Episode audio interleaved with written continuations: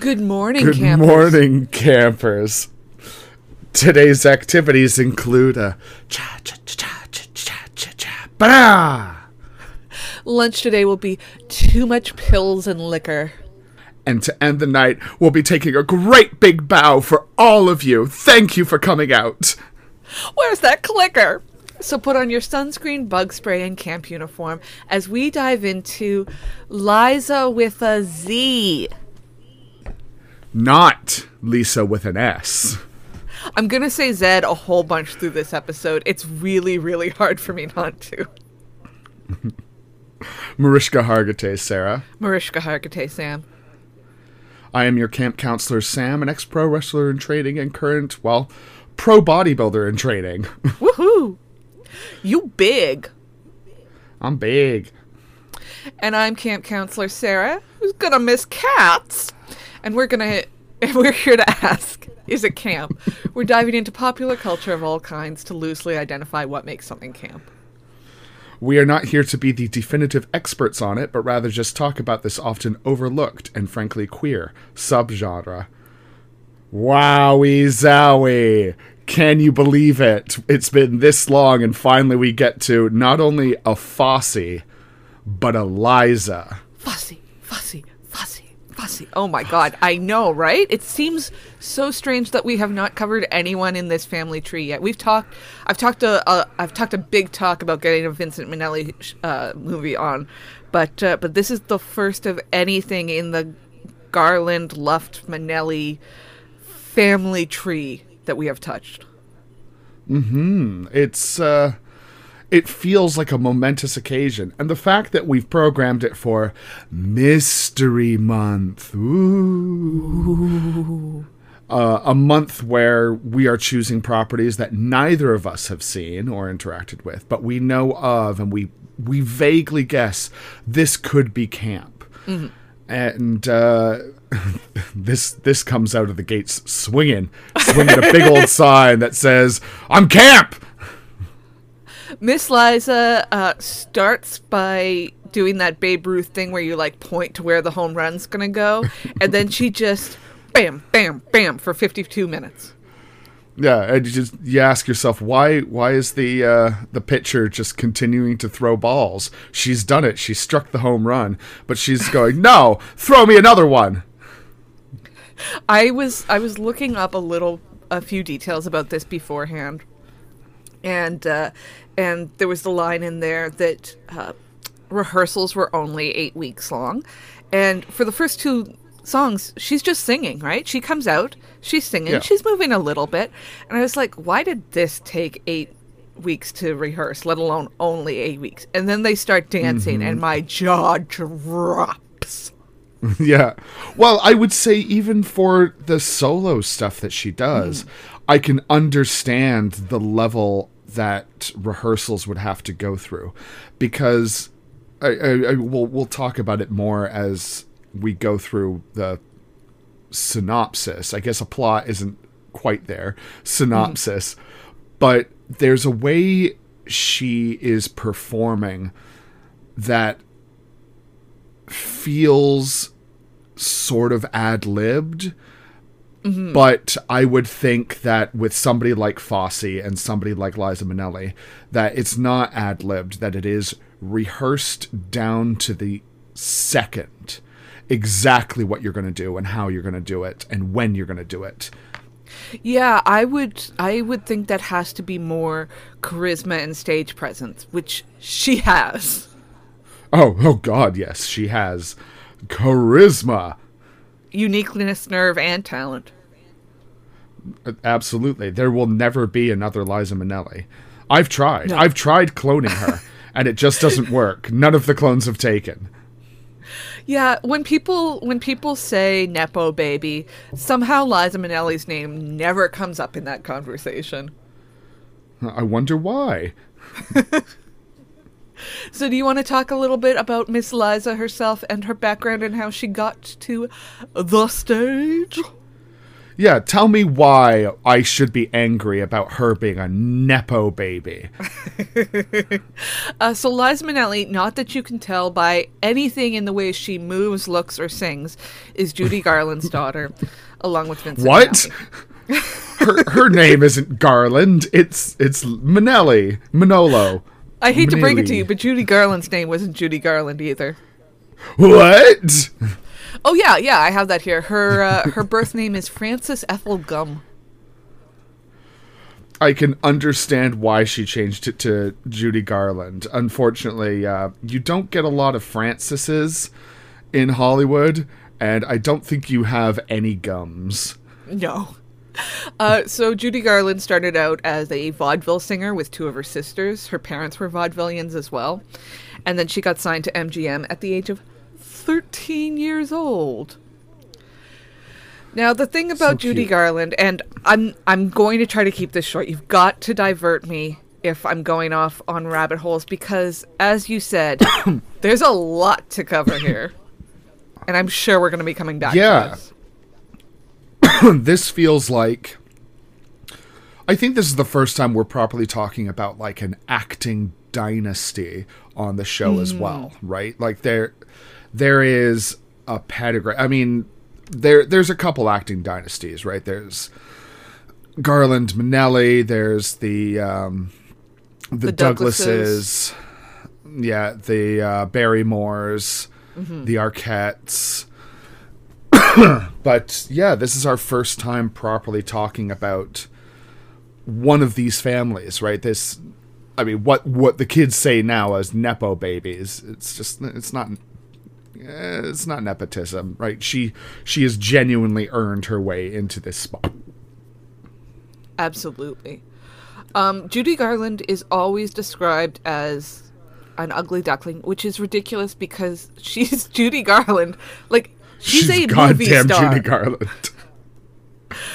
The problem is, um, she was going to school at MGM with people like Ava Gardner and Elizabeth Taylor and Lana Turner, and yet anyone is going to look a little dull standing next to those people.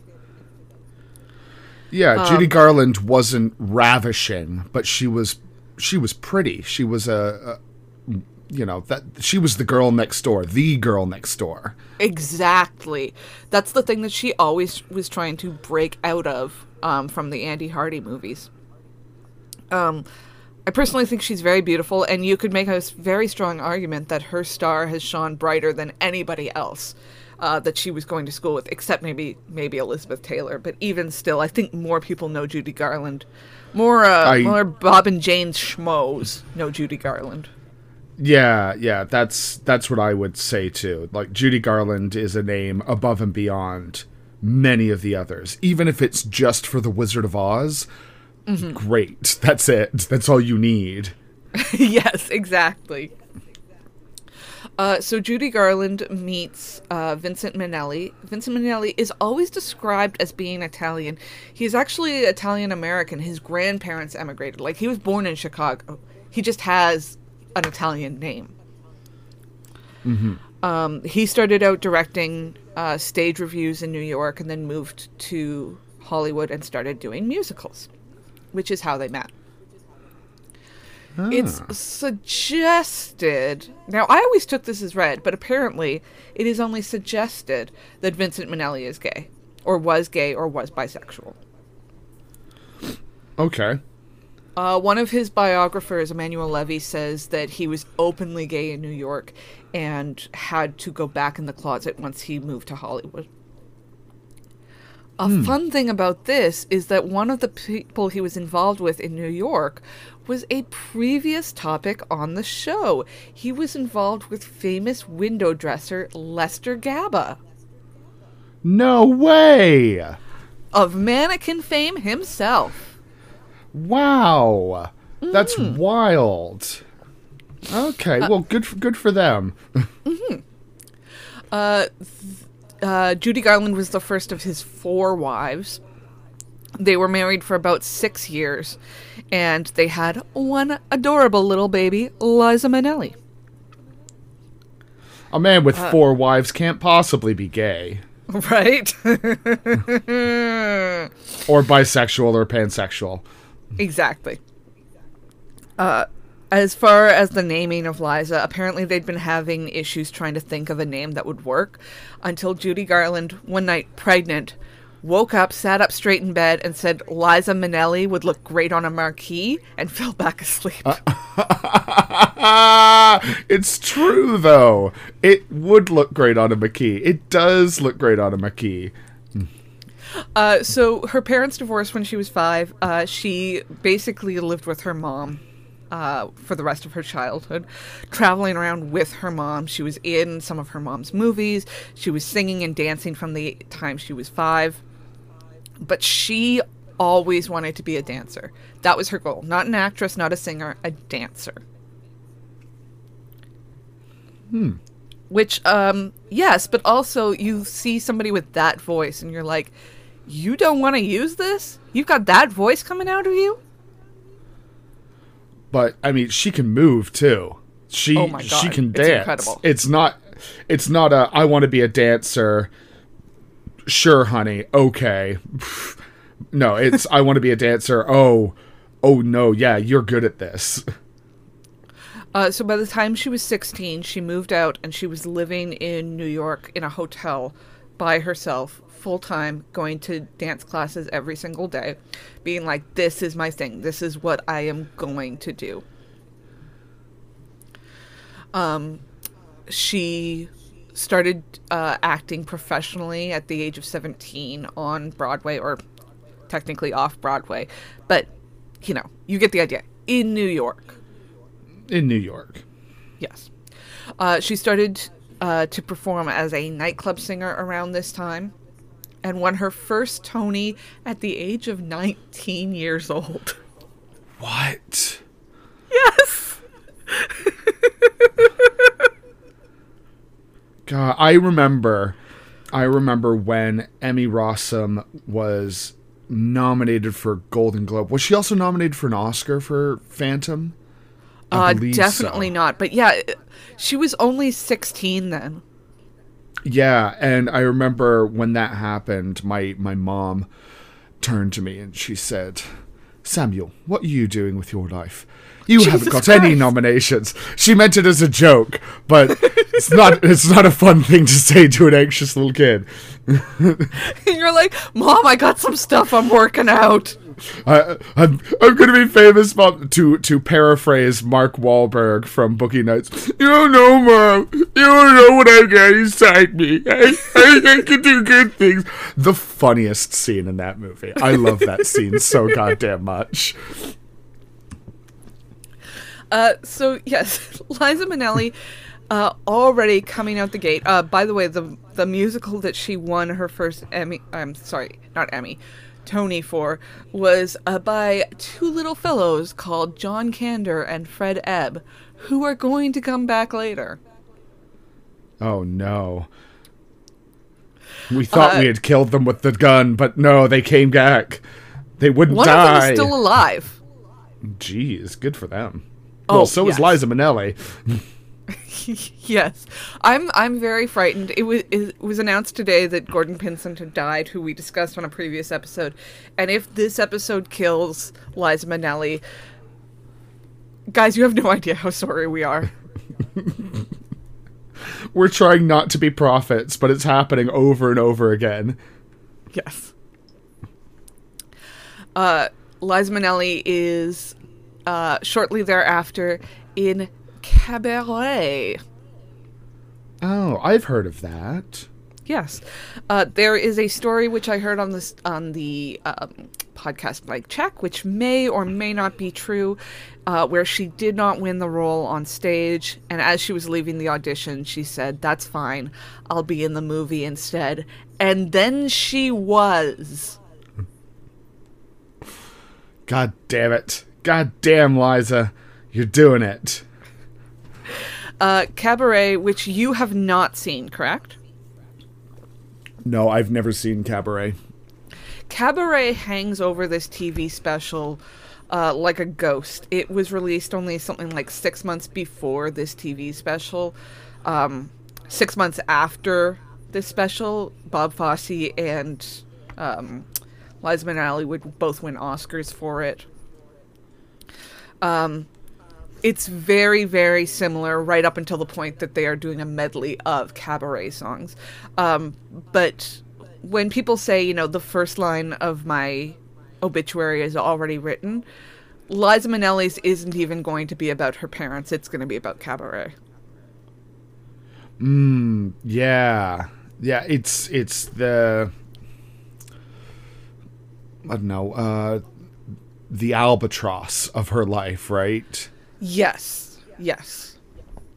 Um, it's incredible for those of you who, who, haven't seen it. It is a musical about um, a cabaret in Berlin leading up to World War II and the many seedy types that uh, live in it. Uh, it is very sad. it's a movie from the 70s. It's very sad. And it's about the lead up to World War II. Um, it's also very, very, very good. It's very um, realistic. It's one of those musicals where there's nothing happening in characters' heads. All of the songs are just performed on the stage of this cabaret. Uh, and uh, I love it. It's great. We'll probably never cover it on the show, despite the huge overlap uh, in staff between this and um, Liza with a Z. But guys, you should see it. It's really good. Uh, it is still her most famous film. It is still her most famous look. The look that she has in Cabaret with the sort of, um, would you call this a mullet or a shag haircut? See, I was trying to figure that out too. I know this was hot at the time, like in the mm-hmm. 70s. Like this, a Dorothy this was Hamill the thing.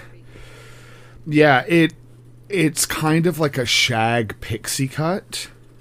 Yeah right? It's just short enough to be on the edge of androgynous, but it's just long enough to be of the time as well. Yeah, it's one of those 70s throwback to the 30s things, which is so interesting again because of her parentage. Um, and she also has this sort of like heart look to the hairline where she has this dip in between her eyebrows. It's incredible. It's it's one of those it, things where she looks like she's been put together from spare parts, but it all works on her. Yeah, this this hairstyle feels like it was designed for Liza Minnelli mm-hmm. of all people. It's yeah. not going to work on everyone, but my god, does it work on her? She like her eyes are too big. Her hair is so kind of weird. She's got this body that moves in all these interesting ways, and you can't help but stare at her. She's got a ski slope nose. Yes. She's got like just this very almond shaped face as well and the hair adds volume to that it's and it yeah, all moves yeah, in like such interesting ways as she dances yeah it, she's uh she is a bit of a frankenstein of all these body parts that really shouldn't go together, but on her, they all line up just right to make this odd little beauty. So, following the success of Cabaret, um, the four big creative powers behind it uh, Bob Fosse, Liza Minnelli, and Kander and Ebb reunite for Liza with a Z. It is a one hour TV concert special. Bob Fosse claims it's the first concert made for TV, which I think you have to take a very specific definition of concert for that to work. Mm-hmm. Um, yeah. Because there's been concerts happening on TV since the very beginning. Yeah, I would assume that that would be, you know, something that would have been tried out very early on. People love to listen to radio. Why not stick the radio on TV and let them see the band instead? Yeah, like you have to say, okay, none of um Oh, what's it called? The variety show with that had the mm-hmm. Beatles on it. Like none of those are concerts despite them being live musical performances in front of an audience. I think maybe when he's talking about this being a concert, uh, in that there is stage production, there is, you know, it is bigger than just all right let's put the band on stage and have the singer over here and then do it. Like there's choreography there's costume changes there's you know backdrops and it, it is theatrical in scope beyond just being set up the camera pointed at the people playing done Yeah, it is very much a film theatrical experience. Uh, there are some original songs in here, all written by Kander and Ebb, uh, they, including the title song "Liza with a Z." Uh, now, this film was sponsored by Singer, the Sewing Machine Company. Why I Oh. do not know. What i have one of those what what's going on Yeah, if you rewatch it, you'll see at the very beginning, over all the footage of people coming into the theater, Singer presents. is that what that singer was Yes, that's Oh. the singer. it's it's the but why I don't understand, except it was the 70s, and I have to presume Singer had a bigger market foothold at the time. Well, simply the market itself was bigger at the time. Um, but because of this sponsorship, they had to be very, very careful in rehearsals because not they were terrified. break any stitches They were terrified of letting singers see the costumes.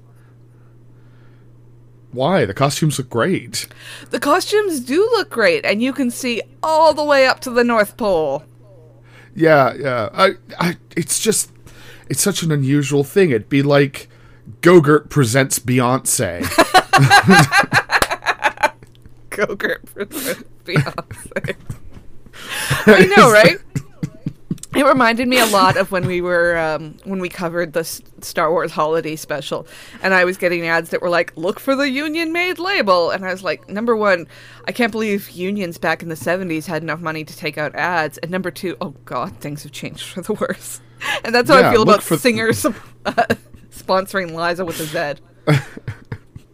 Yes, Oh these God. all the costumes in it were um, designed by Halston, who probably his most famous design ever is um, the piece that Cher won when she won her Oscar. You think of that big black bodice um, piece Mm-hmm. with the bare midriff and the big headpiece. That's Yep. Halston. oh God, I love that piece. Oh, yeah. And as she said when she stepped up to announce it, as you can see, I've learned how to dress like a real actress. Oh, God, I love her. Um, but yes, particularly the red halter dress in this, they were terrified of letting the sponsors see because they thought it was going to be too risque. Uh, so every time the sponsors would show up to rehearsal, they would call a break. and just have them like, here, would you like to talk to Miss Liza Minnelli instead of seeing anything that we're going to show? Um, well, it's it's not like she gets up on stage and you know sings a little ditty, "Singer, we hate you." exactly. Uh, one quote that I read from Liza Minnelli was about this uh, this whole thing of keeping the costumes away from the uh, the sponsors was there was not a bra within 35 miles.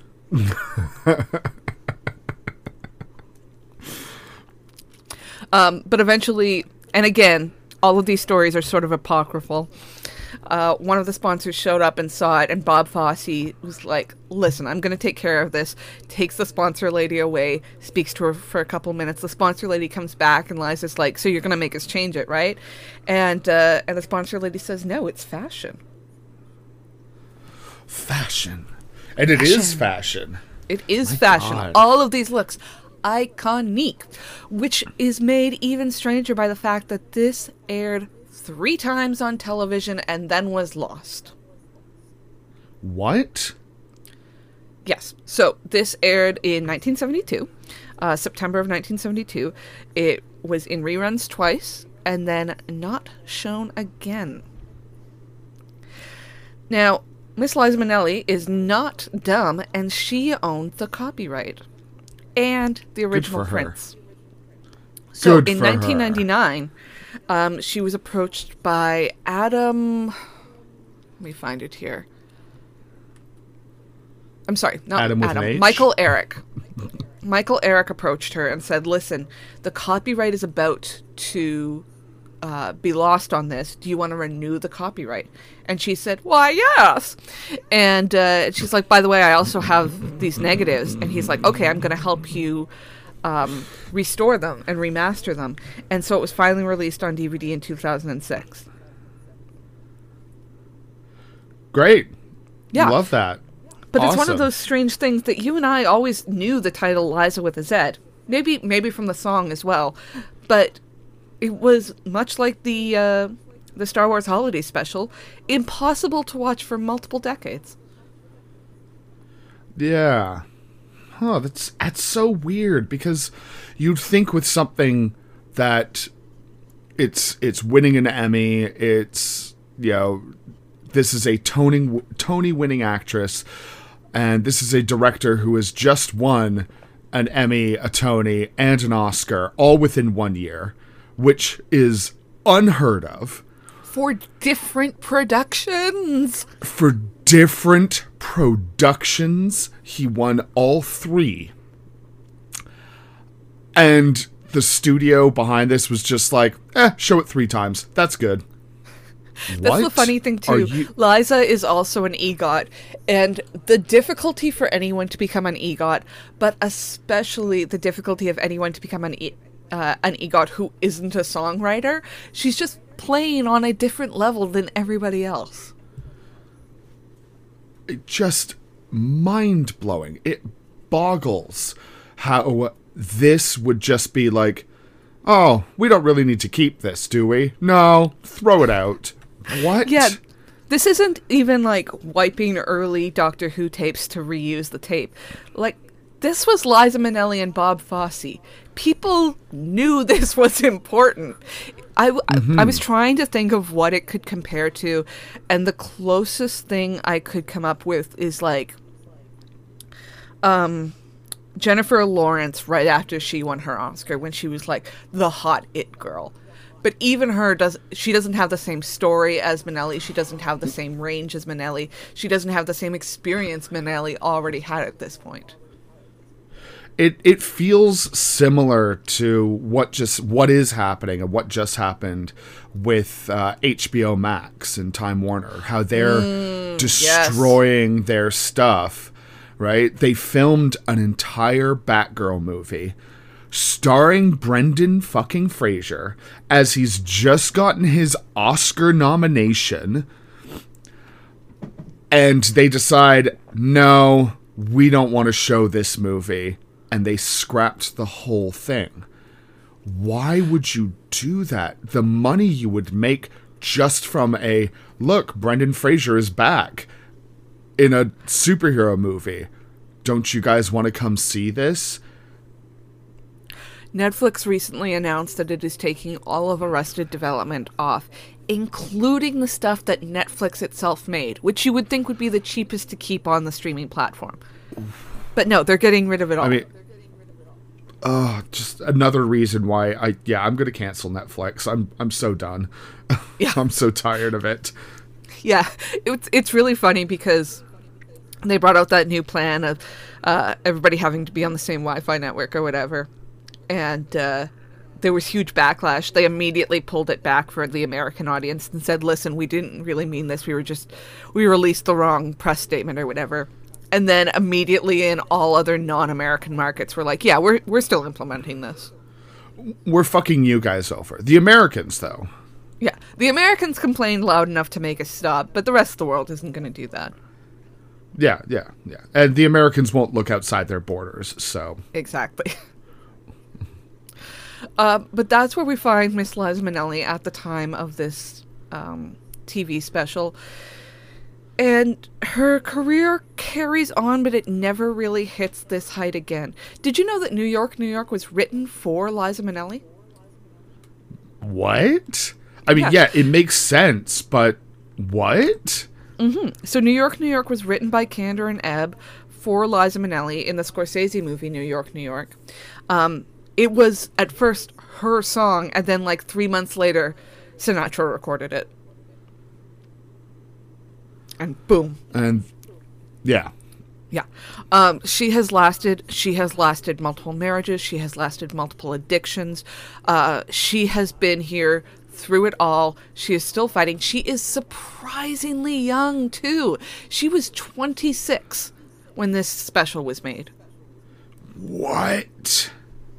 She's only 76 now. Oh my god. Yeah. I think that we are lucky to have her around.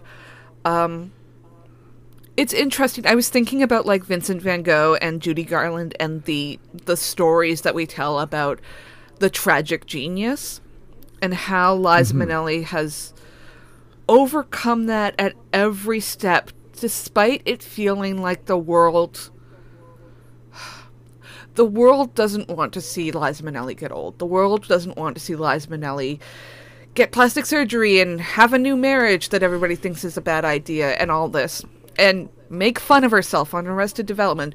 I feel like the world wanted Liza Minnelli to end like her mother, and she has fought her way through it and is still here now. And I, I, I love her. I think she's incredible at the height of her powers, like here and in Cabaret, and I think she's incredible to this day. I I love that there's the Twitter account Liza Minnelli outlives Yes. blank.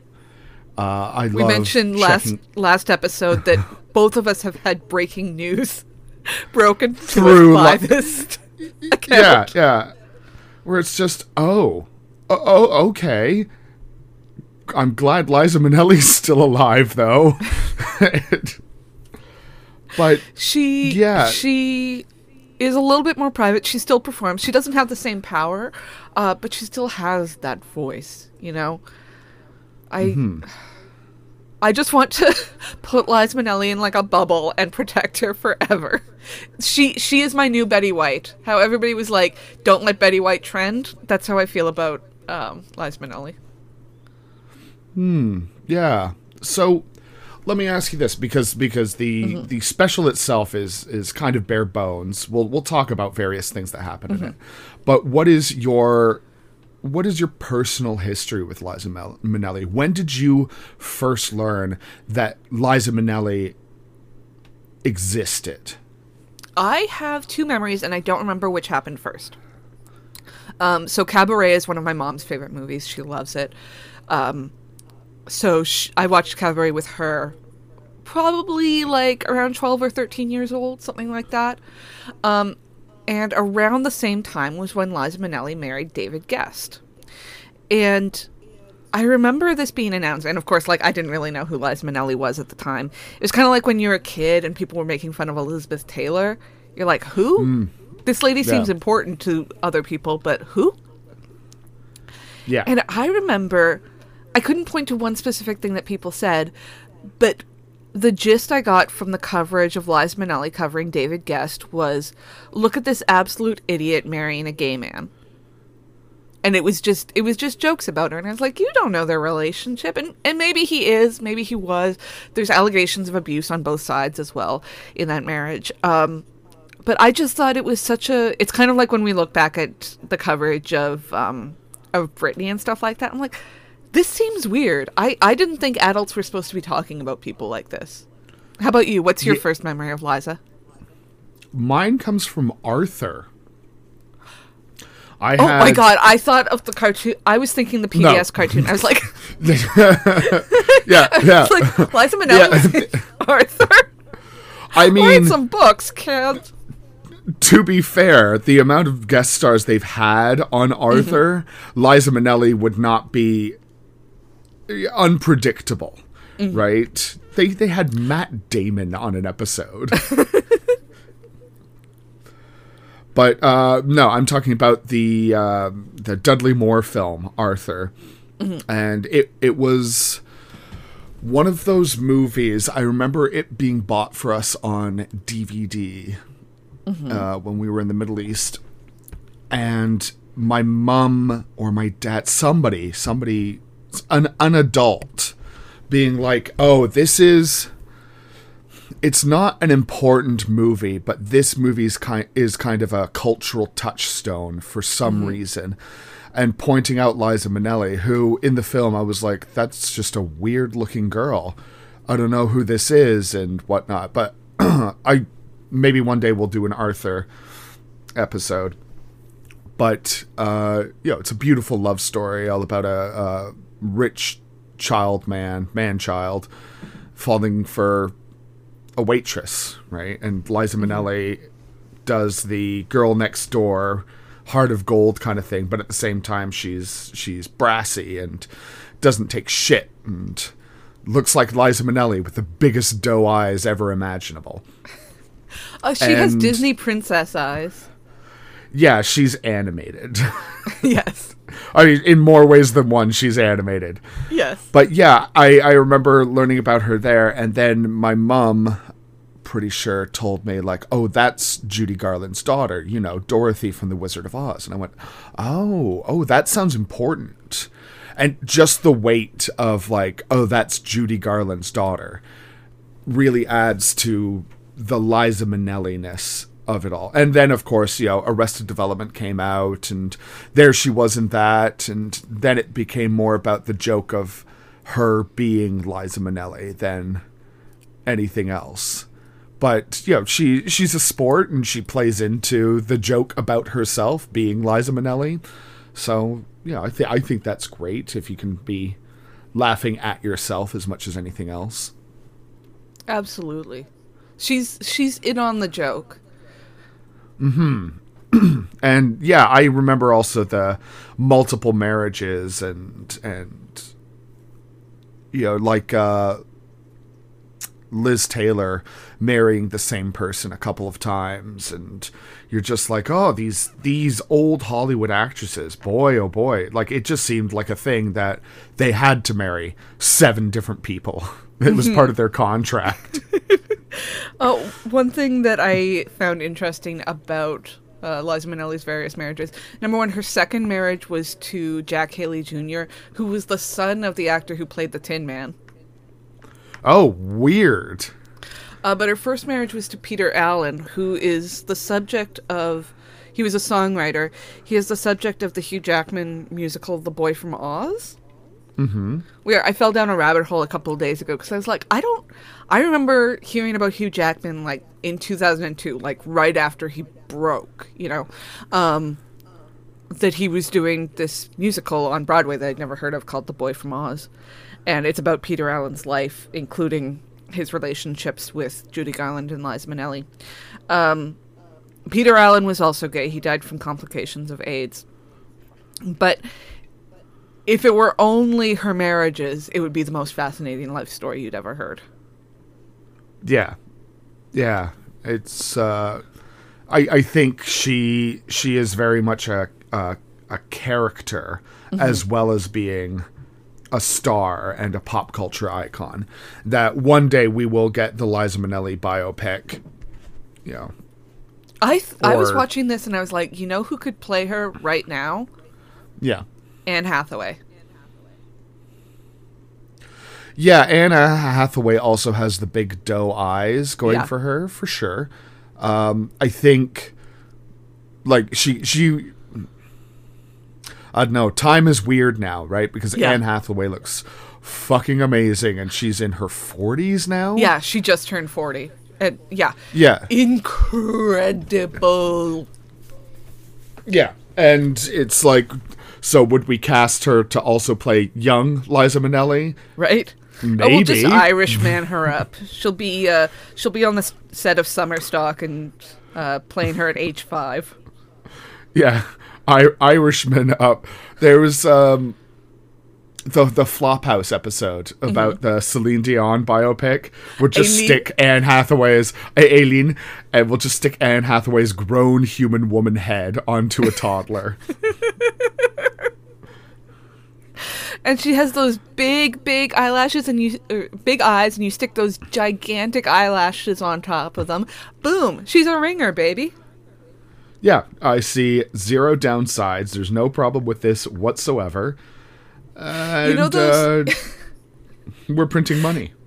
You know those books or games where they're like different flaps? So you've got like a five choices for the head, five choices for the midriff, five choices for the legs, and you can make different outfits and things like that. That's how I'm picturing we're casting this uh, Liza Minnelli biopic.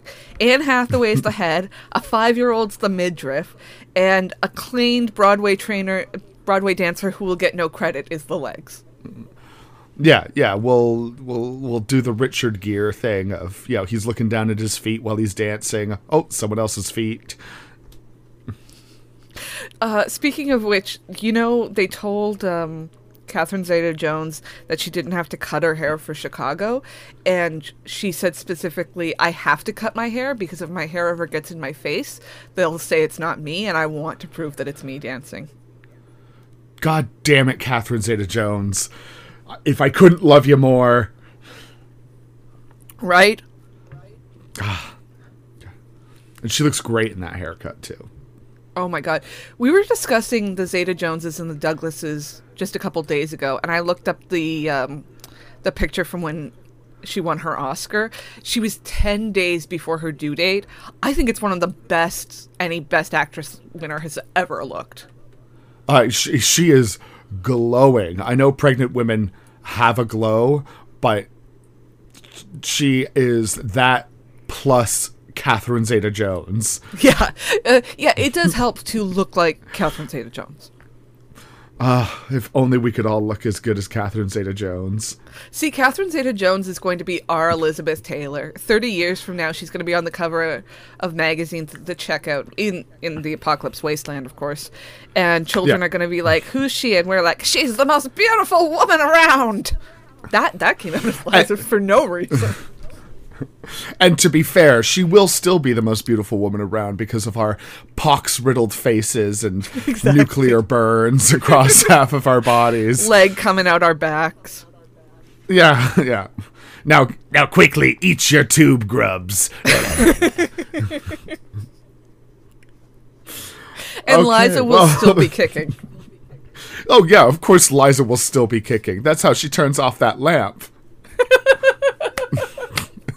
I did. Wait, okay, we we have to talk about this. We have to talk about. Okay. All right, so one of my favorite favorite SNL sketches, and I sent this to you uh, in preparation for this episode because we're not going to do an episode just on an SNL sketch. But, uh, it's called Liza Minnelli turns off a lamp. I think it's called Liza Minnelli tries to turn off. a oh tries tries to turn off a lamp sorry and so it's it's kristen wiig and it's what's his name? Jonah Hill. can't remember. Jonah hill thank you very much. And kristen wiig's playing liza of course and they've got tickets to go see cats. It's okay well let me just turn off this ding dong lamp over here first.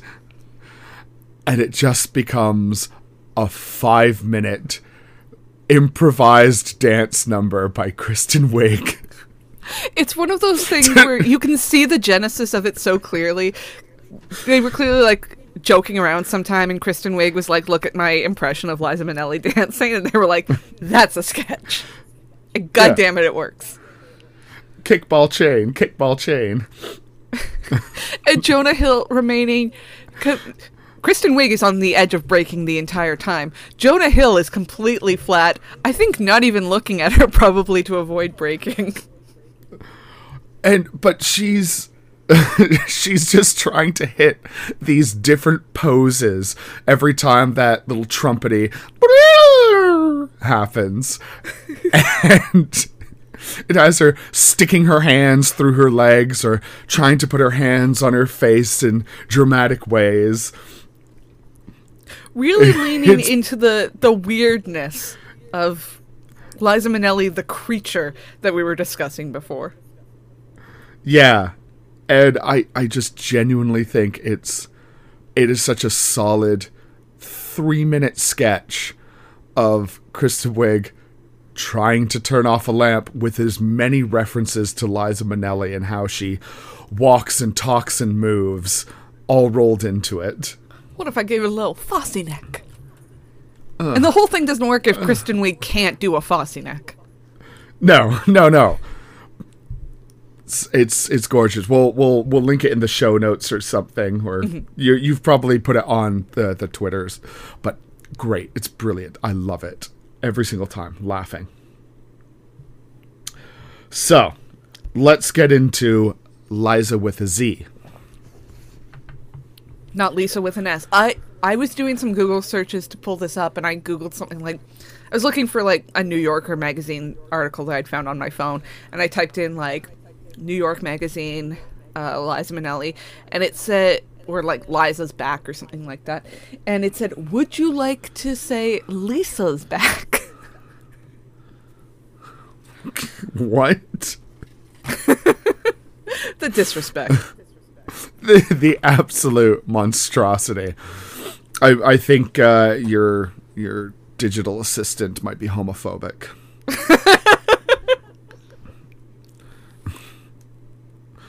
well, the uh, TV special begins with an orchestra warming up. You see a couple dancers stretching. It's May 31st, 1972, New York City. I remember it like it was yesterday. I was out on the farm with your cousin, you know, Maury. I'm, I'm trying my best. I, I, I got nothing. Uh, we see a crowd is gathered, and we also see Liza getting ready backstage too.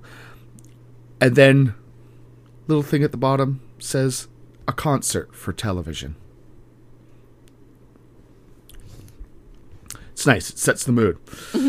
the brand strikes up, and we hear an announcer person. I don't know who it's supposed to be. Ladies and gentlemen, Liza Minnelli. And the curtains part, and out she comes in a radiant white suit, hat, fur boa, and in her trademark pixie shag cut thing. And this this suit has a plunging neckline. I uh I did that thing that I imagine you must do too, where you're like, yeah, I could pull that off, and then you start uh, mapping out your stage act that you would do in this.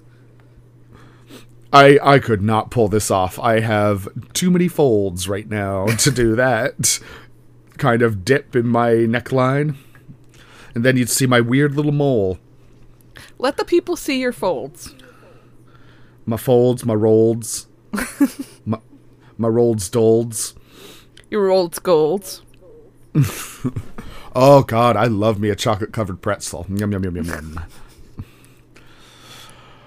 so she begins this special like right away. Like there's there's no pussyfooting around, there's no preamble. It's not a welcome to my concert. Welcome to Liza with a Z. No, it's just straight into and I I had to look up half of these songs because thankfully Spotify has the whole thing Ooh, on it too. Yeah, so if you want to re-listen to it, it's on Spotify. She begins with Yes, and it is this big bombastic song which builds and builds and then it pulls back again. It gets nice and quiet for her. And my god, can she belt. This is such a beautiful. I know. If you need if you need a pick me up, if you need a little positive thinking thrown your way, pull up yes. yeah, it's it's all about like just going out and saying yes and saying yes to life and new experiences and and but not even like go out and do stuff. It's you know, enjoy it. Look out the window. There's birds and flowers and and trees and snow or rain and it's all great. Have you ever heard about the Yoko Ono art piece? Um, it's an art piece by Yoko Ono that John saw when he first met her. Uh, I think I only really know of one Yoko Ono art piece, and, it, and it's the one that's the painting that says "burn this painting and it'll be finished." Like that's the point of the art, right? To for it to be burned, but nobody's burned it so far. So the ins- this was um, like an installation piece in a gallery in New York or London, something like that, and uh, and it was basically like you climb a ladder and then you go through a hatch in the roof and then you look through a telescope and like it's this journey. You're going up higher and higher to try to f- see what this thing is. And then at the end, you look through the telescope and you see a tiny little thing and it says yes. And he talks about how this was incredible to him because it, you know, any graffiti or something would be like fuck you or whatever. And instead it was this beautiful positive message that you've worked to achieve. And uh, and that's you know part of why he fell in love with her. And that's what makes uh, it reminds me of this. Yeah, there's there's something lovely about just the the concept of yes trying to be I mean, they did that uh, Jim Carrey movie Yes Man where he spent a whole year I think it was just saying yes to any opportunities that came his way. Yeah, it's um it's based on a I haven't seen the movie despite it having Rhys Darby in it. Um but I read the book and it was a, a real thing the guy did. Okay, cool. It, it's it's not the same guy who also decided to try and live one year biblically, did he? AJ Jacobs, I don't think so. But I mean it doesn't seem out of the ordinary. No, no. But who knows? Anyway, yeah. The the the point of the song is just saying yes, right? Go out there, be positive, because you never know. You never know. Be bold, Boimler. and uh, one of the things I noticed in this song is that she she puts these little laughs in between lines, right? She's not singing all the time because every once in a while she'll pull back and say the next verse as opposed to singing it. And she'll not stumble over things, but rather say them very conversationally, as if she's mm-hmm. just thinking about it on the spot. And again, this is what I was talking about before, where it was it feels ad libbed, it feels ad hoc, but mm-hmm. with somebody like Bob Fosse, with somebody like Liza Minnelli, and the the pedigree and the level that they're working at, you have to think that this has been rehearsed. They they sat down and really thought, where can we put a little laugh in? What lines are we going to say as opposed to sing?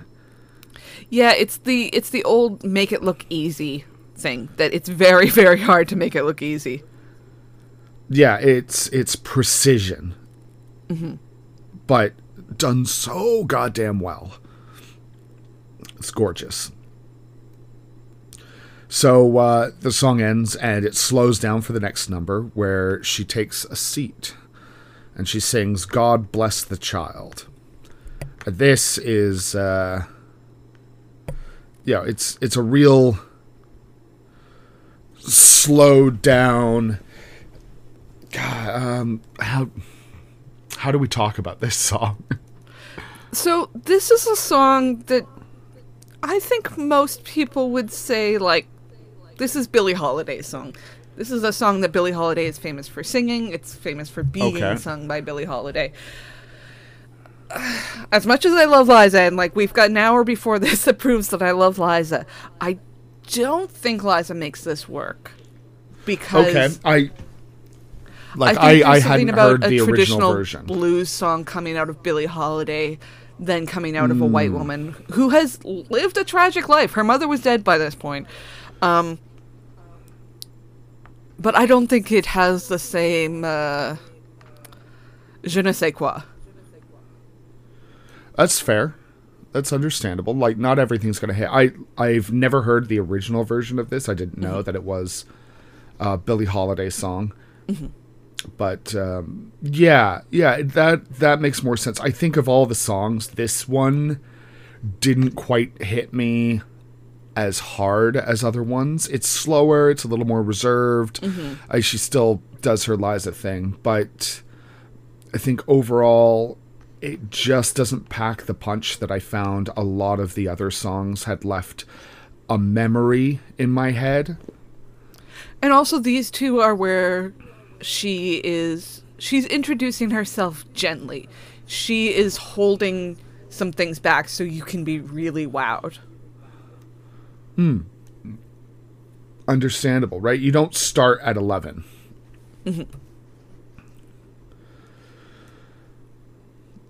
So, you know, God bless the child goes through, and then she stops to talk to the crowd for a bit, you know, a bit of banter, and she explains to them that, you know, well, I, I have a problem. People come up to me in the street, and I'm going to say this in my voice. I'm not going to say this with her cadence people come up to me in the street and say, "Oh, we absolutely love you, Lisa." And she goes, "Well, you know, thank you, but my name's not Lisa. It's Liza. Liza with a Z."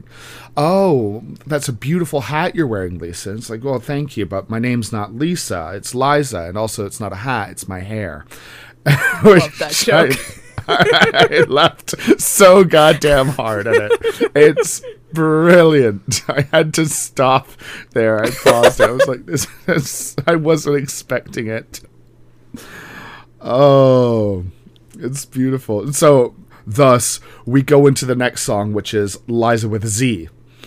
As the pitch black background up until now, it's been just darkness, opens up into a soft focus wash of reds and pinks and what look like street lights and car lights all blurred out. And it's gorgeous. And she's gorgeous and Oh I yeah, something I should say about this is um, Fosse, who I don't think I ever said, uh, along with choreographing, did direct this, insisted on using film cameras instead of TV cameras, um, and that's part of why it still looks so good now. that's great. Good good thinking on his part. And I love this song. It's a pitter patter song. I think it's bloody brilliant. It's it's that lovely little you know, she's in on the joke. She she knows exactly who she is, and so she's building a song around the joke that is people have a hard time saying my whole name. You know, it's I've got the lyrics here. It's Liza with a Z, not Lisa with an S, because Lisa with an S goes snaz. It's Z instead it's Z instead of S, Lee instead of Lee. It's simple as could be C Liza. Li- yeah. I think I've got that right. Yeah, Do I? Okay. you, you and I are both like sluts for patter songs because I think we're both sluts for comedy, really.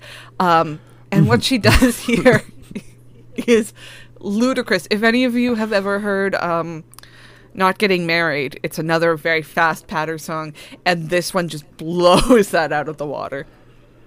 Well, because it starts fast Mm-hmm. and gets faster. And it's all about It's- funny sounds she's making with her mouth. Yeah. Uh, uh, it's these lovely asides about, you know, other women.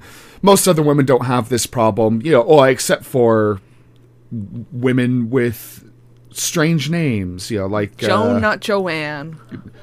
yeah it's it's so much fun and just this slow ramping up she goes over her last name it's Man- it's Manelli not Manuli or Manoli or Manola or Manili or Manili with an e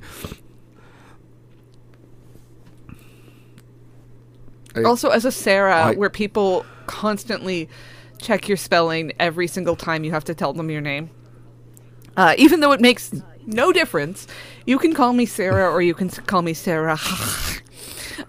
Sarah. it's just I- one I of those have that- things. it's it's it's funny to me. I have that problem with my last name my my last mm, name has yes. an, does not have an e at the end of it because it's very similar to a famous last name with an E at the end. Literally just that one letter of difference. Mm-hmm. So I'll get work documents or government documents handed back to me and they're like oh we we corrected that because you forgot to write in the e and it's like i'm 35 i know how to write my goddamn name I've been practicing so hard, guys.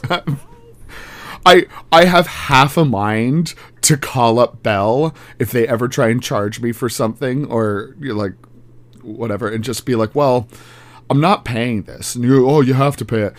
Yeah, but my name's not on the contract. Oh, your name is on the contract. Nope. No, it's not on the contract. That is not my legal name. You cannot make me. I wonder if that could hold up. I wonder if I could actually push to be like, no, I'm not paying it because you didn't spell my name right. I say go for it. Anything that brings Bell down a peg, I'm happy with. God, if only I could bring Bell down like 20 pegs. We're a totally normal country. We don't have monopolies on anything. Yeah, like we C- Canada likes to look down at the states often and go like, well, at least we're not America. But in this one case, I think America can look up at Canada and go, well, at least we're not Canada. Yeah. You guys have At least we don't have much- one grocery store. Yeah, it's the um, the problem of. I, I remember seeing commercials from the states because I have Peacock, not the free, not the super premium one with no commercials. I still get commercials, but it's like fifteen bucks a month for your cell phone bill, and I'm like, what? I'm paying like a hundred and ten bucks a month for my cell phone bill. yeah, and that's the cheap plan. That's the cheap plan. God. Oh, damn you, Bell. this is not a complaining about Bell podcast. Anyway, I love Li- Eliza with Z. Great song. I've already added it to my queues. And uh, so the song ends, and we slow back down for the beginning of It Was a Good Time. And AKA Liza Minnelli goes to therapy about her parents in front of all of us. Yeah, yeah. And when it starts slow, you're like, oh, okay, all right. We've just gone from a high energy number down to a nice slow. She's going to be a little sad. And then it goes, nope, fuck you, ragtime. But I'm still going to get my therapizing out. Bam. No, fuck you, ragtime is it has to be a piece of merch that we do. Buy our merch that may or may not exist by this point. Who knows? I gotta get around to that. It- that that's my job. I gotta get around to it. We'll we'll figure it out. Um, it's it's a strange little song. Like, yes, it is very obviously Liza Minnelli is getting out her feelings about There's- her there's parents. Thing you said earlier about, um, I think about Judy Garland being a raw nerve, and it's the same thing I feel about Liza Minnelli. It's part of why they're such great performers, but also part of I think what can make them really uncomfortable to watch is they're so great because you don't feel like they're holding back from being vulnerable in front of us.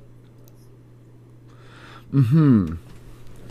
and and maybe maybe this is why we've gotten to a place in in popular culture where there's so many people who feel like they're they're entitled to knowing about the private lives of all these celebrities is that when people like this come out and they do something where they are putting on the line you know right in front of you yeah, it was real tough.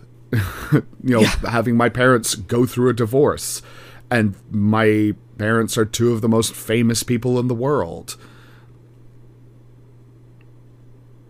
Like, yeah, it's. I, I am not one for celebrity gossip for the most part. I don't mm-hmm. enjoy it. I don't care for it. I like when when I learn about things through this show or through various other things you know, it, it feels more like I feel better when it's somebody who's either already lived a long life and we're talking about the deep mm-hmm. past or somebody who's dead and it's just a part of history than it is like, oh my god, like one of my friends absolutely loves the Hilaria Baldwin stuff. Yes, yes. And yes, I can I admit there is a little part of me that's wildly fascinated by this very strange woman. Like very strange woman. Yes. Um a woman who has made choices. a lot of uh h- how you say um how, do you say ch- cucumber um but yeah there's there's something about celebrity gossip that i just i generally don't care about like let them just do their own thing i don't i and of course there are some celebrities who have gone like cool i can make this my bread and butter i can make money off of people knowing the every detail of my life oh did you see that um was it from what was it? I think it was the Grammys a, a few weeks ago. There's a, a famous trans TikToker who was on the red carpet and met Laverne Cox. No. Okay, so this this is great because the the person had she she had her her camera up and she was filming everything and it's like, oh my god, it's Laverne Cox and Laverne Cox, what can you share with us and blah blah blah.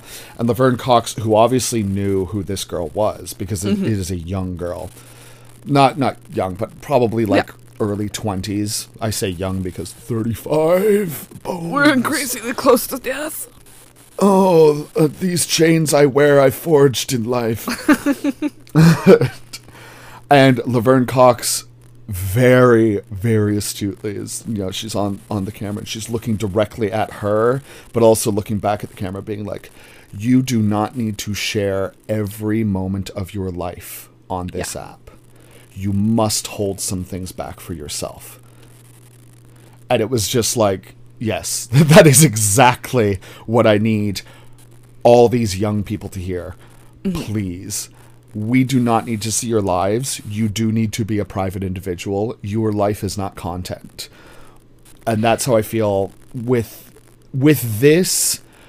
It feels very different because this is liza willingly choosing to mm-hmm. express herself in this way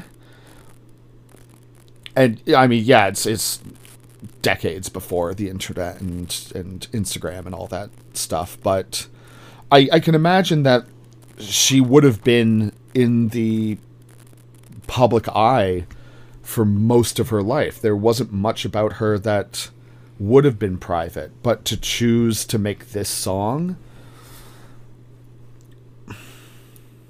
Yeah, I was thinking about Spielberg and the Fabelmans the other day and how um that's basically his biography, right? He's never going to make something or write something that is more about his life than the Fabelmans is. And how people have like speculated about his parents' divorce and how it affected him for 50 years. And it took him till now to be like, mm, well, basically until both of his parents had died. He he didn't feel comfortable telling the story. Um which is fair, understandable. To be like, okay, now I'm going to tell the story my way, and, and it's about choosing your time, but also expressing it in the medium that you are most suited to or that you are most comfortable in.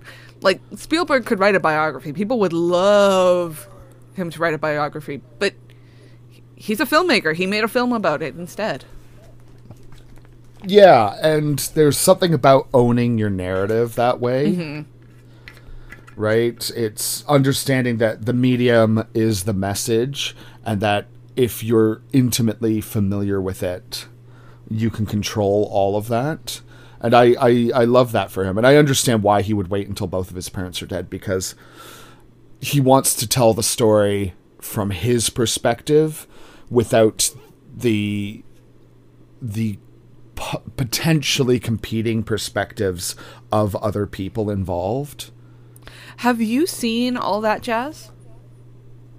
I've seen it once. I saw it in university. I bought the Criterion Collection Blu-ray because they had a sale last year, and I said, "Fuck it, I'm buying this because I I know I need to own this." It's another one of those things where it's very clear that this man thinks of stage and dance and performance as his entire life. It's the filter through which he sees life. Mm-hmm. Yeah there's there's something beautiful and and while it may not be the absolute truth it's the truth to that person and there's something to be said about that Yeah. I um I don't if I'm picking my favorite performances out of this piece, uh, it's not going to be my favorite. But what she's doing, she's performing at such a different level than anybody else that I feel like this would be pat or twee or cringe coming from somebody else. But from her, you you get what she's doing. yeah because you you know the weight of what she's talking about mm-hmm. right my my mother was the most famous woman in the on the in the world basically and And and as both of us are children of divorce, we're like, we get it. Shit gets weird in your brain for a while. yeah, I I've had to tell my parents like there is an embargo, right? I do not tell you what I talk with about with mom, and I don't tell you what I talk about with dad. And from both of you, I do not want to hear negative things about the other person because guess what? I still have to live with them. Oh yeah. You don't anymore. Oh yeah. You don't You're anymore. setting up You're- that you're- Berlin Wall in your head between your parents. Yeah, and that's it's really unfortunate. it's really unfortunate that you have to do that, but Mm-hmm. uh, a lot of parents don't. They they don't always think because their emotional resonance with that person is different than yours. yeah. Right, you're you're the child. I'm the child. Uh, they they were the consenting adults in a relationship. Oh man, this this started out as Liza's therapy session. And.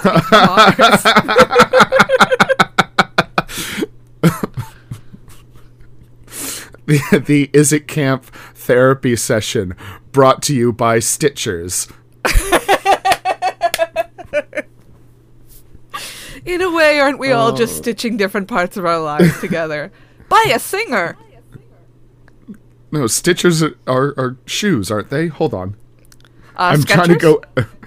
Skechers, my bad. Oh, and then there's also that uh, that brand chain of clothes stores, which I don't know if it's still around anymore. Stitches. It's the S, which is another one of those things that I saw on TV growing up in BC, and we didn't have here, and I exoticized in my mind. Ooh, Stitches. Oh, I'm sure they have the finest clothing in all of BC. Oh yeah, I moved here in 2005, and I was like, guys, it's the S. Do you not understand this? We're all looking at you like, God damn it! This this crazy lo- person has showed up and won't stop talking about a a clothing store nobody goes to. yeah, I'm an immigrant from BC. Your foreign ways confused us, but you know we allowed you to ce- to celebrate BC Day just like any normal person.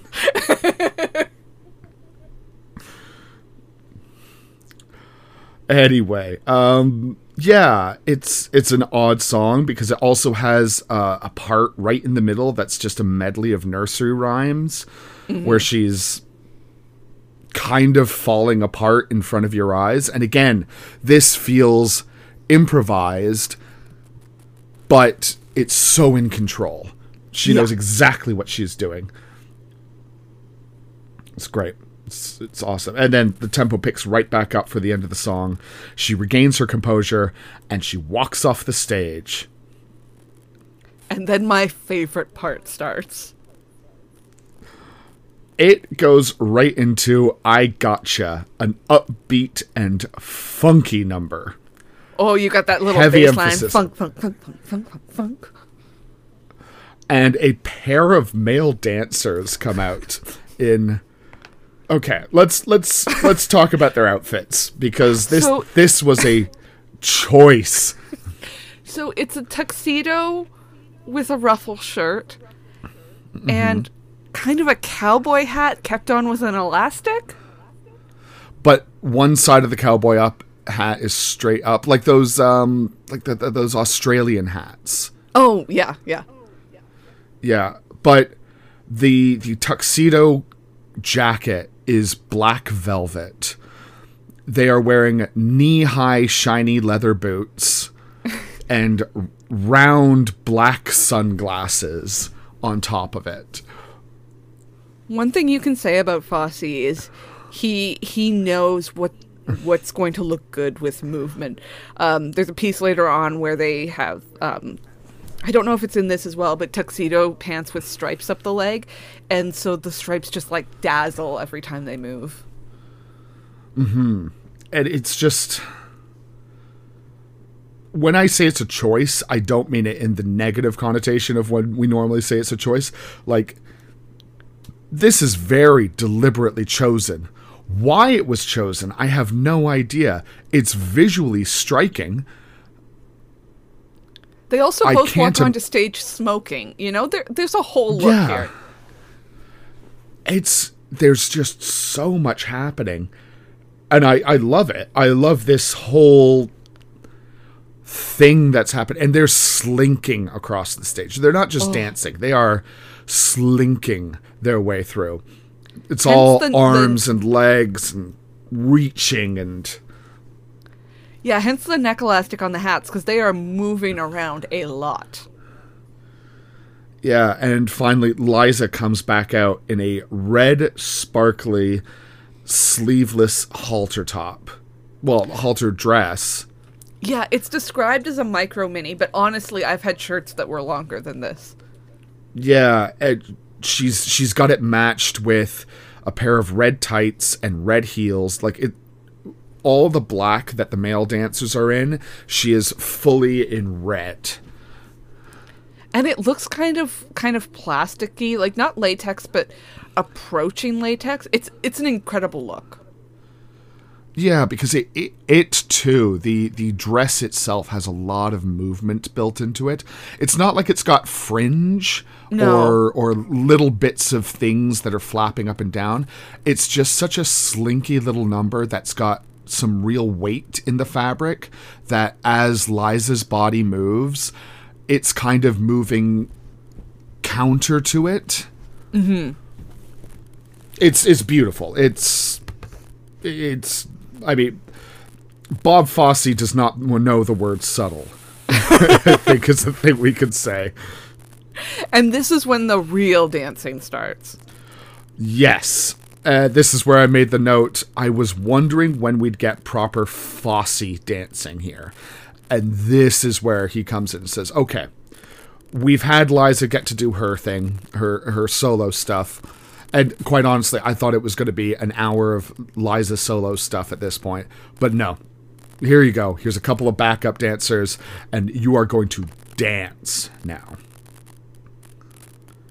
Yeah, this this song is fun. The funk is fun.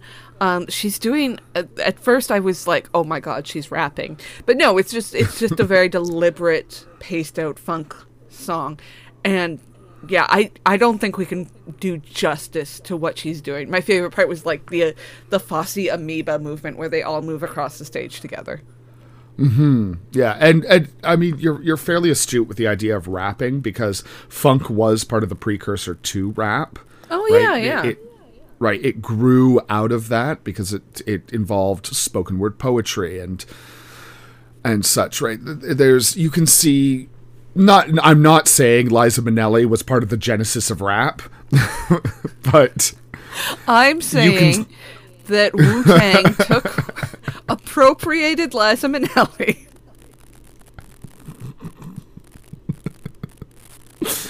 you know what? Uh, I like to call my penis alternate universe Wu Tang Clan Why? because it's something to fuck with.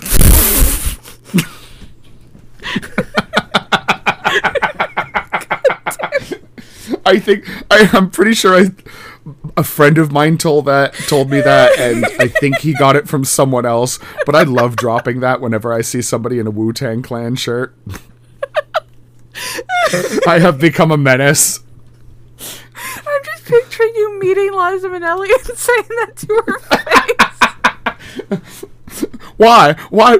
What? Why would they call your penis alternate universe? I can't keep the bad voice up.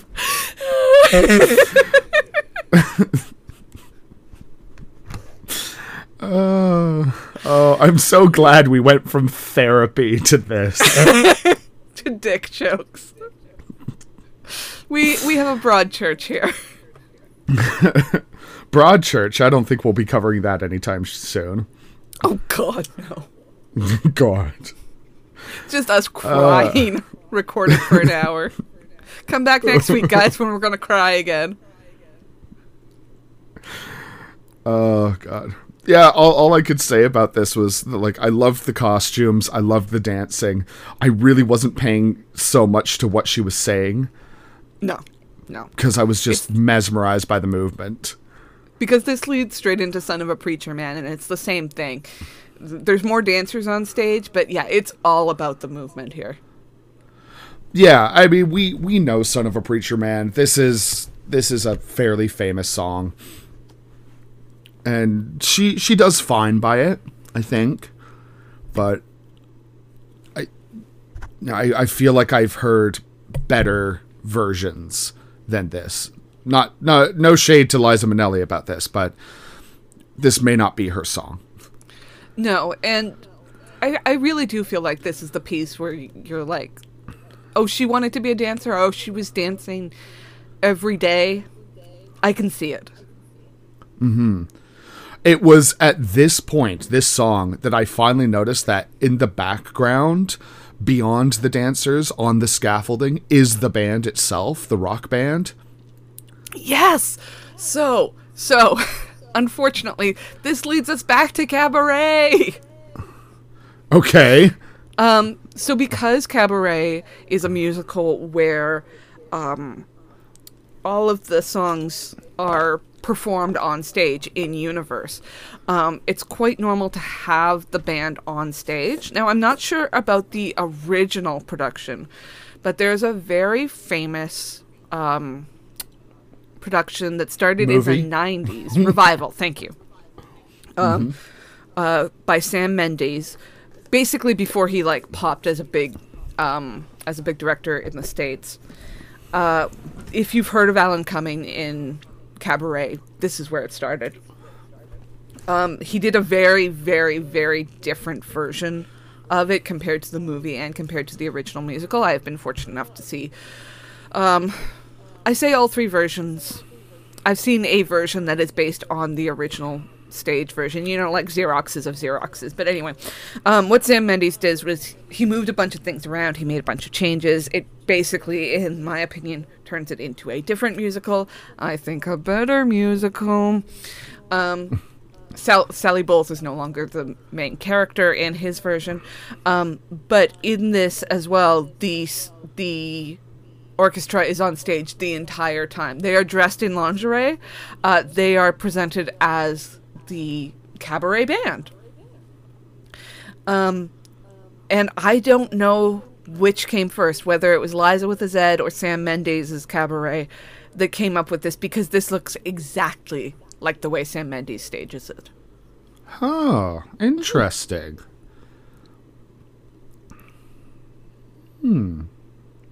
I will also point out too that another big change that Sam Mendes made was he was like, "This is supposed to be a singer in a terrible cabaret in rundown Berlin. She should not be Liza Minnelli good." So he made he made a point of only casting so-so singers. Yeah, that's that is what I've heard about it. Is that yeah, too often when people do cabaret, they're getting great singers and great performers, and that's not what the what it's supposed to be. Yeah, if you want it to be more realistic, you get somebody who's who's pretty good, but not Liza goddamn Minnelli. I saw it when Michelle Williams did um, did the role. Which Michelle Williams? That's a good point. White Michelle Williams. Okay, So all not the one who's renowned as a singer. Uh, you've seen the Abbott Elementary. Abbott clip, Elementary, right? yes. Yeah, yeah, yeah. One cannot go wrong with the absolutely tremendous, the diva, Michelle Williams, coming all the way from Dawson's Creek. Dawson's Oh Creek. no, there we go. Ah, God, I love Sheryl Lee Ralph. Oh my God. damn it! I was I was watching um, Oliver and Company with my cousin a couple weeks ago, and Sheryl Lee Ralph is one of the voices in that. She's been here from the beginning. She was a dream girl. God damn it! Whoa. And Should now I she's her rewatch- flowers. yeah, should I rewatch uh, Oliver and Company? Is that one worth going back to to check out? Uh, Oliver and Company has one great song, and I think the rest of it can be skipped. Oh, mm, woof. Yeah, exactly. Okay. okay.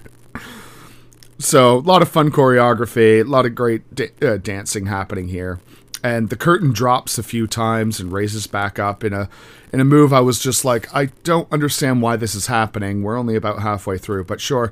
Until the curtain drops, raises back up, all the dancers are gone. And I go, "Ooh, stage magic." I rewatched this special this morning, and I was watching for it, and it still blew my mind. Yeah. And uh, now we move into what Liza describes as a really true, absolutely true story. uh, for Ring Them Bells. And the dancers come back out, rejoin the, her. And it's just this fun little narrative about a girl living at home with her parents. She's almost 32. Disgusting. She, I know, absolutely filthy, he says from his bedroom at his parents' place. 35. Uh, the lesson that she wants us to le- learn from this is that both you and I should leave our homes immediately and start knocking on the doors of all our neighbors and saying, "Is there an eligible man here? Anyone here cute?" but it's it's a it's a fun number, right? She's traveling around the world, and they're the the choreography isn't just dancing. Every time she says "ring them bells," you have all of the dancers sticking out an arm or a leg and ringing a bunch of bells that are stuck to it, and it could be again. This could be weird or trite or oddly sexual in some ways, mm. but it's just a punctuation note on the song. Yeah. She's doing a voice. She's I, got I, glasses. It's it's the comedy bit. Yeah, and uh, the, the the dancers get to do a lot of very physical scene setting. So, like, she gets on an airplane, and there are dancers who are now the chairs, and there are dancers who are you know, serving drinks to other dancers because they're on an aeroplane, and it's just it's it's a lot of fun. It's it's mm-hmm. the the airplane bit is the one that really impressed me, where they all move and suddenly, mm-hmm. without having any sets, still exactly the same dancers. You're like, oh, they're on an airplane. I can see them all. They're on an airplane. I know exactly where they are. An airplane. Yeah. And uh, the the song ends in a big chorus line as she's talking about the man she found out in the middle of nowhere in, in Europe, and it turns out he lives right next door to her. So, girls, if you don't have a man, ring them a doorbells. Mm hmm. She bows and she heads off stage again. And now we're back to it, and all the dancers are in silhouette with bowler hats as Bye Bye Blackbird begins. Now they've all got tuxedo jackets on, black tights with white gloves, and Liza comes out in a velvet suit with. Are these culottes? Um, culottes? I. Maybe, but I don't think they're trying to give the impression of culottes. Culottes, to me, always says that you're trying to create an optical illusion that it's skirt, but she's got that big slit up one leg. I think mm-hmm. it's more like it, look at me and look at my. I'm I'm doing the Liza Minnelli thing in stockings, guys. I got these legs. Yeah, and it's doing a, a, lovely kind of. She's wearing a tuxedo, but it's a little androgynous because it ends just below the knees. And look at these gams. Mm-hmm. Mm-hmm. It, but it's it's classy and it's it's chic. Right. I, I describe it as culottes, but it's so much more elevated than that.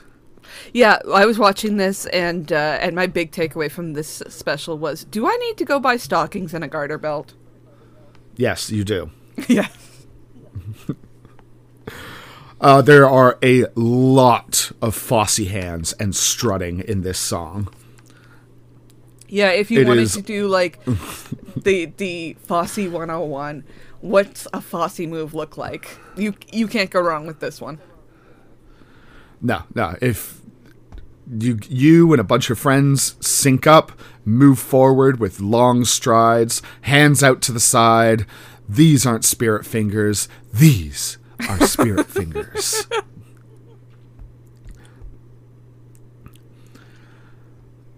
It's yeah, it, it's it's fun. Again, I think in the back half for for a good portion of the songs I was paying more attention to the choreography and mm-hmm. the outfits than I was to the actual song itself. Yeah, and I think that's where Fosse really comes through. because yeah, he's a director. He's he's a great director. He was the best director of his year, allegedly. Um, Mm-hmm. But you know where he starts, and you know where his interest lies. Yeah, yeah. I mean, this could have been any song, and he would have made it work. Though when at the end when the uh, when the hands come out doing spirit fingers from the sides of the stage, I'm like, this does look awfully Mickey Mouse. Yeah. Uh, now, do you mean Mickey Mouse in like the Disney sense, or Mickey Mouse as a, "Oi, you're you're not putting a Mickey on me"? I mean Mickey Mouse, capital M, capital M, Mickey Mouse, the character. Oh, okay. Well, the dancers head off stage, as you said, as Liza has brought a stool and a microphone stand for her next number, and she goes into "You've Let Yourself Go," which she she opens with an aside to the audience about how there's only three kinds of love songs: guy meets girl, guy loses girl, guy gets girl. It's a slower number, but it's also a bit of a comedy number, but it's also wildly romantic at the same time. It it really the whole through line through this is not just look what I can do. It it's really emphasizing the uh, the entertainer aspect that she can do comedy, she can do acting, she can do all of this. She's not just going to come out for you and sing and dance. No. And I I really enjoyed this song. I enjoyed it's it's a love song about old love, about tired love. it reminds uh, me very- of um, uh, making whoopee. making whoopee. okay, yeah, yeah, go on. Tell me. Well, making whoopee starts out with you know all of the sweet, kind things, and then it flashes forward a year, and it's all laundry and cheating on each other, and what have I got myself into? And alimony.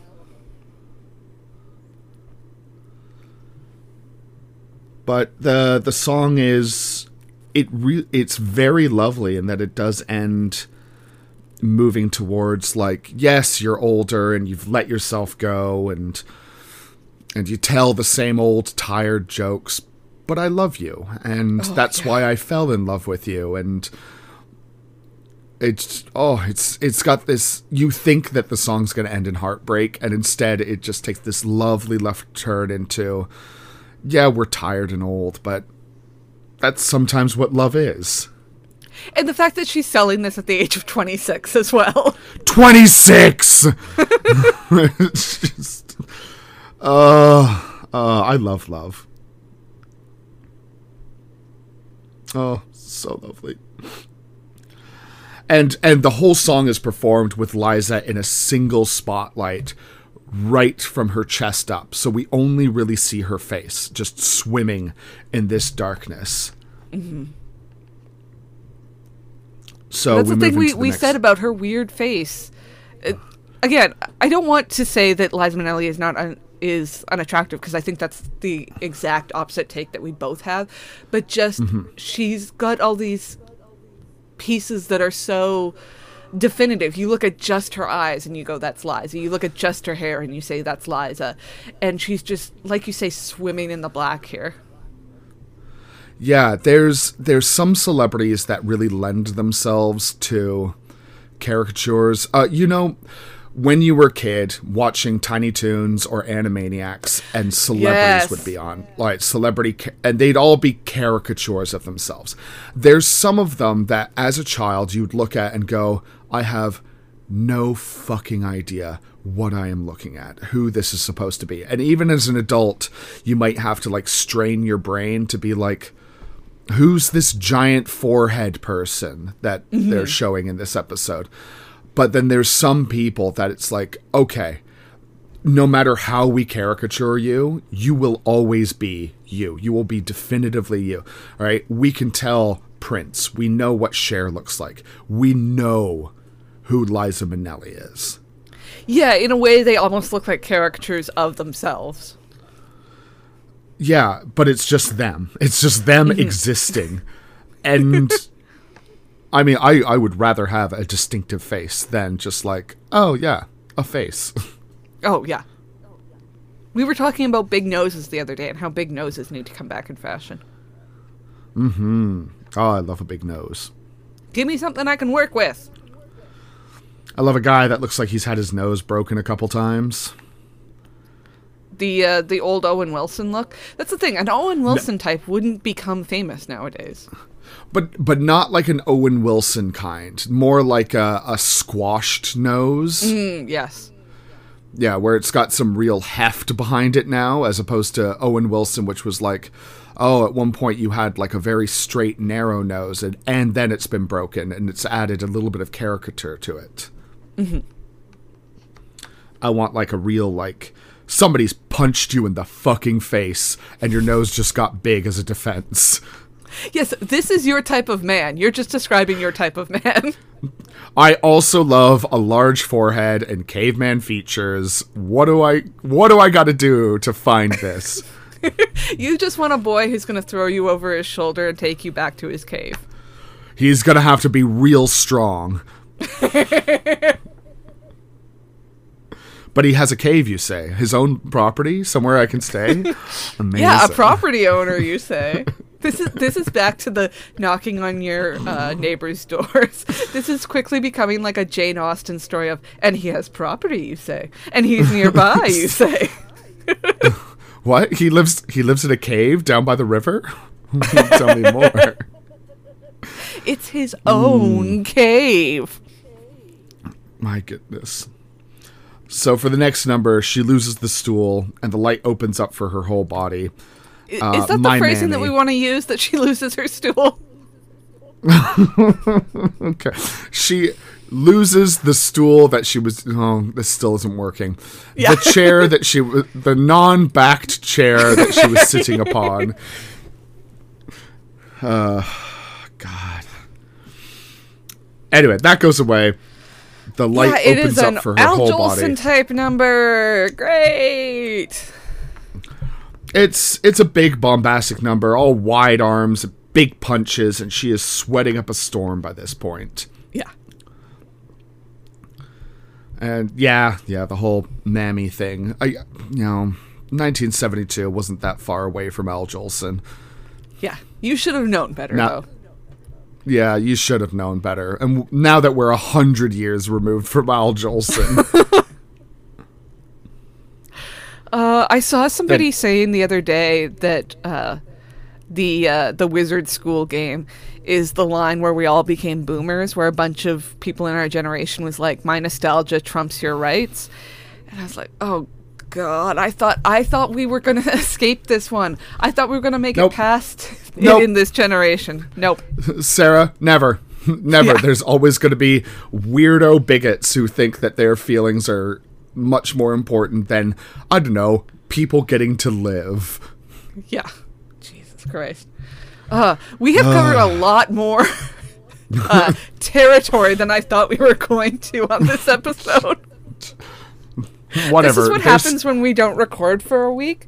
We skip a week and everything gets bottled up. Oh my god. It's just word salad vomit.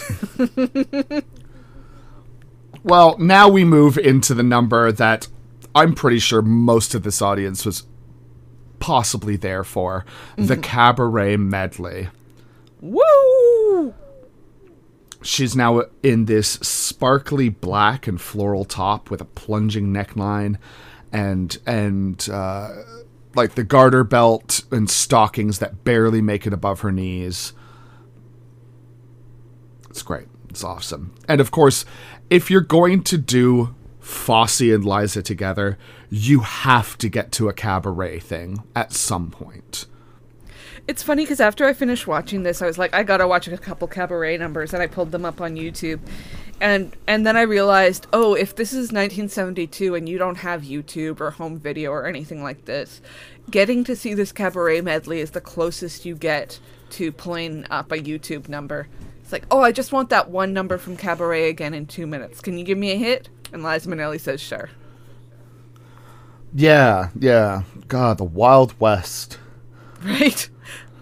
there's a lot of things that we mourn about our modern age, but access to YouTube, I don't think is uh, is a pro- I was I was listening to a podcast the other day where somebody was describing that's entertainment as it was basically people re-releasing YouTube greatest of clips uh, into theaters and them being huge hits. The people wanted these; they were dying for them. We've always wanted this. We've always done this. America's Funniest Home Videos went on for 30 years or something. And all that is is YouTube clips. Yeah, that's a good point. It's just this is the nature of humanity. We we've craved YouTube. We've always wanted YouTube. All I want is to see somebody fall off a trampoline. Really, it's one of my deepest, basest urges. I want to see a child trying to do something that they cannot possibly do, possibly falling over as well. Dancing poorly in a diaper, please. Please. We crave I want to see an ATV YouTubes. tip over. Mm hmm. I want to see uh my my cousin sent me a TikTok and it had the big font at the bottom says woman falls over with coffee as she tries to cross a river. And then I just watched a woman fall over with coffee as she tried to cross a river. And it's like, yes, that's exactly what it said on the tin. Thank you. Dead dove, do not eat. yeah, don't- I don't know what I expect. I don't know what I expected. Oh yeah, I just Uh. fell into a hole this very morning of animals doing weird things. Like, yep, this this is all I want. Like taxes. Yes. Like taxes. No, there was a raccoon who was offered a sandwich and it took the sandwich but it only took the top bun.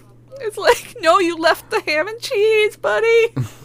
You don't know what Oh, you're missing. Come back, raccoon. Like the raccoon that tried to wash the cotton candy and it disappeared. There is a sequel to this where the raccoon learned its lesson. You can find it out there, guys. It's not a tragedy. Hooray! Everything's coming up for the raccoons. Exactly. In other raccoon news, Cabaret. Cabaret. Yeah, if you like cabaret, here's a bunch of cabaret numbers. It's great. Uh, I particularly like the money number because, again, the choreography is fantastic. Yeah, a lot of hip gyrating. It also made me remember the uh, the cabaret through line in the last season of Schitt's Creek, where I'm like, oh man, they did a lot of work for what's basically a throwaway B story in Schitt's Creek. But that's why we like Schitt's Creek. Yeah. Well, and that's kind of it. The credits roll with the dancers coming back out and leaping around as a very sweaty Liza Minnelli comes out to take her many, many bows on stage. I realize this is the first time I've ever seen. I mean, like I've performed on stage and I've I've seen a curtain go down and stuff, but it's the first time I'd ever seen um, a backstage point of view of seeing a curtain go up and down as somebody takes many bows. It's uh, it's something that I wouldn't have thought I'd gotten to my mid thirties without seeing.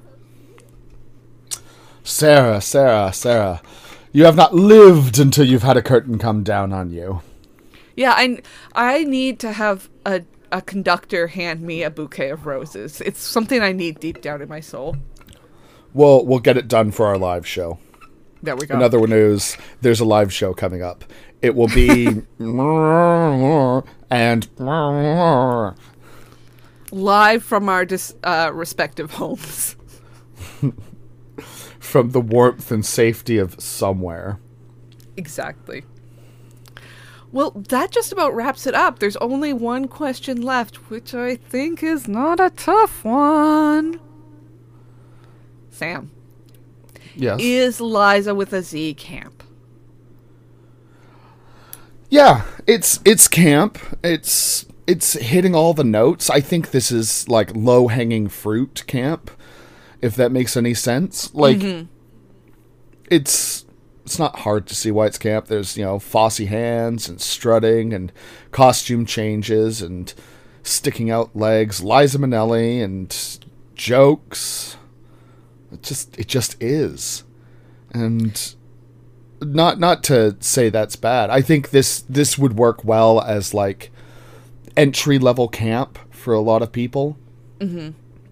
But then again, trying to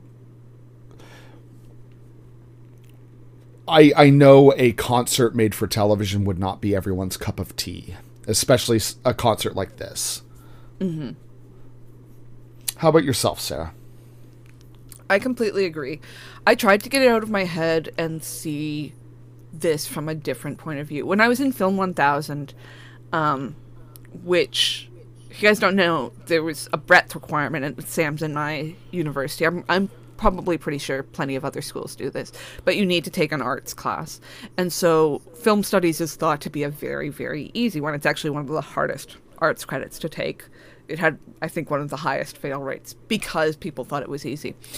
Um, so what that means is when you are film nerds like Sam and I, you end up in an auditorium with 300 engineers who are not as into it as you are. Yeah. Um, there was there was homophobic catcalls at a screening in one of my film classes to the point where the professor had to stop the film and say, "Guys, you can't do this. We have to watch the rest of the movie. S- smarten the fuck up." This was 2005. I know. Yeah. Um, but I tried to get out of it and picture it like some of those guys watching Casablanca, where they thought Casablanca was the weirdest shit that they'd ever seen. Because if you've never seen a movie made before the 80s before, then yeah, Casablanca's gonna look weird and mannered, and people are talking about stuff you don't understand and things like that. And in the same way, I think it's it would be very easy for people different than us to make fun of this concert TV because it is so strange and weird and mannered and moving completely differently to what we consider normal dance nowadays. Um, and yeah, it is camp, but it's also incredible. It's good. It, It's good. It is it's very, it's- very good. It's very, very good. And it's again, it's it's unusual to think that this was lost for decades. Yeah. Yeah. This feels like it would have been part of I it was part of the zeitgeist at the time and but for it to just suddenly disappear after being shown 3 times it feels wrong for whatever reason. it's we are for all the fucked upness of the time we live we are very fortunate to have a world where you can watch liza with a z on demand Yeah, at the drop of a hat. It's on Tubi.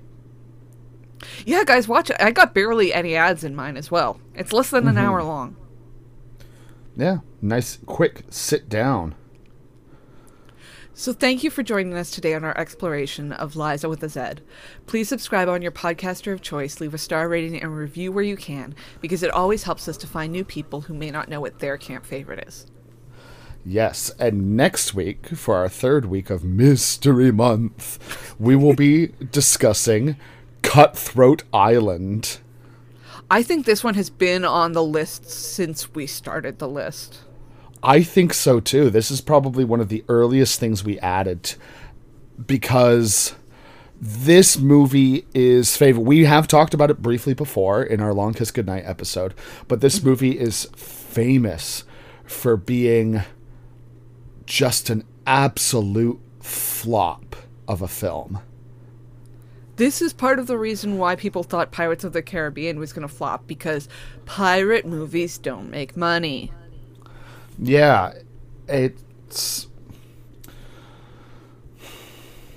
how how do we how do you discuss the the feeling that people have towards pirate films? It's such an unusual thing, right? Mm-hmm. It's it's not like I understand where people are coming from with the idea of superhero films of they feel like the market's super oversaturated and that it's only superhero films going on now. And it's not it, you, you can see other things.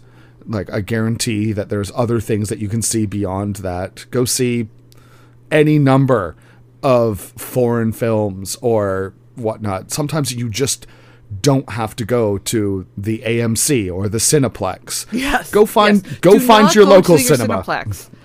Find any other theater that you can visit. The world will be better for it. Yeah, you're going to be open to so many different experiences. But this idea that pirate movies don't make money, it it kind of moves beyond the superhero vitriol of I don't hear people not wanting pirate movies. But I hear a lot of like pirate movies just aren't good or they haven't been good in a while. I mean, granted, yeah, Pirates of the Caribbean was was pretty good. It was it was dope. We all enjoyed that. Mm-hmm. And then it was diminishing returns. Yeah, it's just very much so. Um, I always thought this movie was fascinating. It was one of those ones that always hung in my head because I was like, Geena Davis as a cool, badass pirate fighter. How could somebody not like this movie? But I'd also always heard it's famously bad. Um, so I've I've always been interested in watching it. This finally gives me an excuse to watch it. Yeah, we're going to watch it for next week. But you, our campers, our audience, our listeners, can continue the discussion of Liza with a Z on our Twitter and our Instagram. I am at Rhys Indigo, all one word, R H Y S, spelled the Welsh way. That's Reese with an S, not Reese with a Z, because Reese with a Z goes. zzz. I'm Sour Citrus Lady. you can follow the pod on at Is It Camp Pod. Until next week, wait an hour before swimming. Watch out for snakes and stay camp. That doesn't sound like her at all. What if I give it a Fosse neck? Uh, uh.